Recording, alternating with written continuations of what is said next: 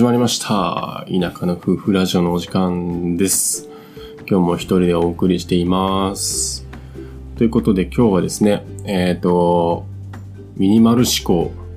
って大事だと思いますっていうテーマでお話ししたいと思います。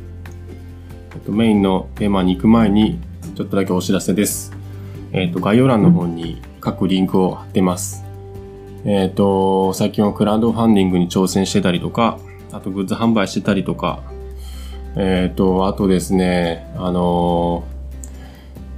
このラジオもスポンサー枠っていうのを設けさせてもらってて、えっ、と、そういうのだったり、あとですね、移住とか、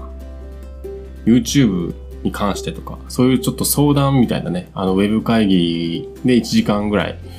あの、相談受けますよみたいなのもちょっと新たにあの、ベースのね、通販ページの方に設定してますんで、もし興味がある方は覗いてみてください。ということで、えっと、メインのテーマ、メインの話なんですけども、ミニマル思考って大事ですよねっていう話なんですけど、まあ最近このミニマル思考だったり、持たない暮らしだったり、ミニマリストっていう言葉だったりとかいうことを結構聞くようになりました。なんかインスタグラムとか見ててもハッシュタグミニマリストみたいなので結構投稿してる人って多くて、いや、なんか世の中的に結構そういう持たない暮らしみたいなのが見直されてるんかなっていうのは感じてはいるんですけど、僕はね、もともとなんか物を持つことがあんまり好きじゃなかったんで、そういう断捨離とかミニマル、ミニマリストみたいな言葉が流行る前から、あんま物を持ってなかったんですね。で、なんか、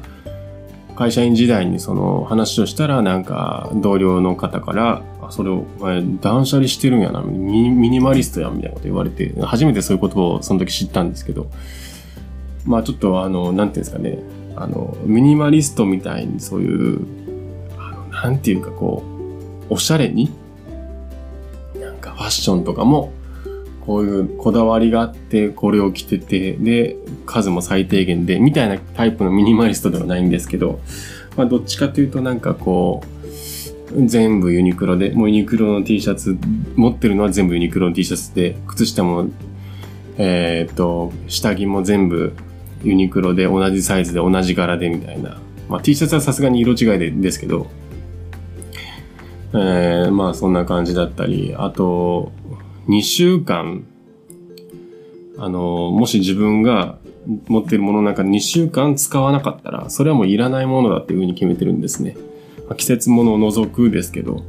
まあそういうふうにこう、なるべくいらないものも捨てるっていう、捨てるかも売るか、誰かにあげるか、なんかそういうふうになるべく自分の周りに物をこう置かないようにしてます。で、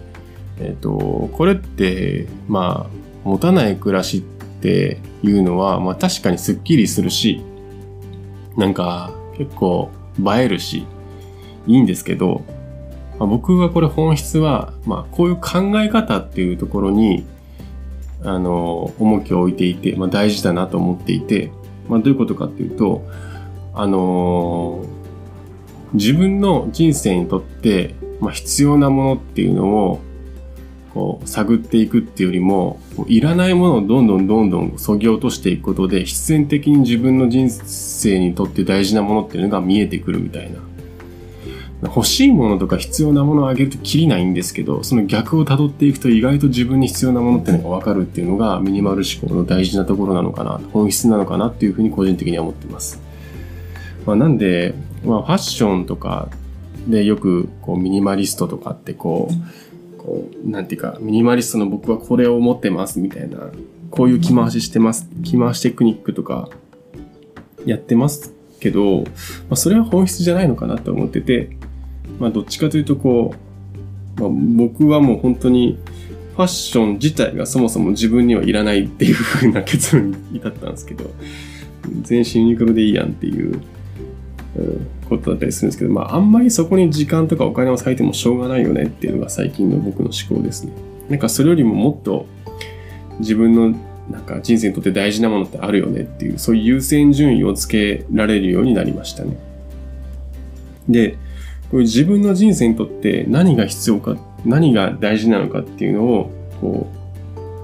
う、まあ、ミニマル思考によって、ある程度優先順位ができると、次はもう選択と集中っていうのができるんですよね。要は自分の人生において何を成し遂げたいのかとか、どういうふうに5年後とか10年後、自分の人生がありたいのかみたいなのが、こう、ちょっと見えてくるというか、なんか、うん、まあ、選択と集中そのままですけど、自分がやることを選択して、それに没頭し、まあ、努力して、まあ、突き詰めていくみたいなことが、まあ、できるんですね。なんで、まあ、ミニマル思考っていうのはあくまで手段だと思っていて、まあ、ミニマリストっていう生き方も手段だと思っていて、は、それで自分の人生をいかにこう幸せに持っていくかというか、あとこう、いかにこうやりたいことを成し遂げるためにミニマルミニマリストでいるかみたいな、まあそういう考え方の方が大事かなと思っています。で、たまに、こう、ミニマリストになることを目的化してしまう人っているんですよね。物を少なくすることを目的にしてしまうっていう。で、それってあんまり意味ないと思うんですよね。物少なくなりました。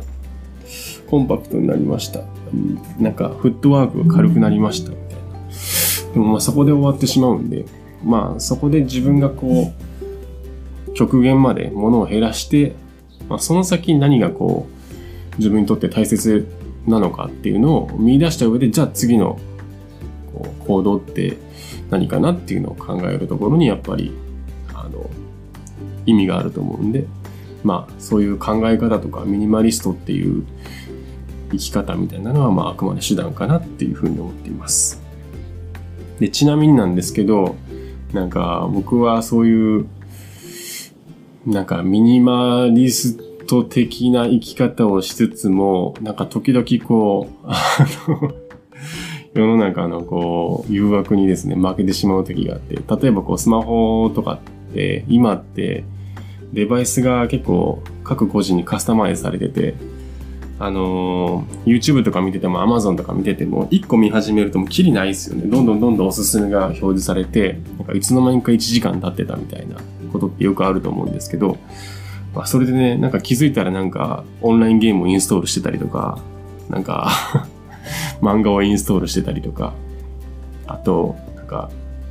うん、これもいるんじゃないかって思わず思ってしまったりとかね、Amazon で何かこう買った時に。まあ、あと YouTube でもこう動画を見てて、Netflix でもなんか動画を見てて、ああ、なんかこれも見よう、これも見ようって、どんどんどんどんこう、なんか見てしまうっていうのはあるんですけど、まあ、それも良くないんですよね。つい一昨日ぐらいにあの、スマホ内のアプリをですね、もう精査しまして、いらないもの、もう特にこう娯楽っていうか生産性のないものっていうのを消しましたね。まあ、それでちょっと自分のこう限りある時間をちゃんと自分がやりたいことに使おうっていうことで、そういうことを意識的にやったりもしてるけど、それもまあミニマル思考のこれ一つなのかなって考えたりします。はい。ということで、今日ミニマル思考についてをなんかお話ししたんですけど、あのー、やっぱり自分の人生にとって何が大事かとか、あとこう、将来何したいかわかんないっていう時は、何したいかを見つけるんじゃなくて、とりあえずいらないものをこう、削っていくっていう考え方って意外となんか近道だったりするのかなと思ったりしてます。あの、参考になれば幸いです。えっと、このラジオでは繰り返しになりますが、スポンサーワークも設けてますんで、よかったら、あの、概要欄からチェックいただけると嬉しいです。まあ、そのうち、あのスポンサーさんの紹介とかも冒頭に入れるようにしたいと思ってるんで、よかったら、あの、ご購入いただけると嬉しいです。収益の方はラジオの改善だったり、あと、古民家ベースアジトの回収費用に当てさせてもらいます。よければよろしくお願いします。ということでまた次回の放送でお会いしましょう。バイバイ。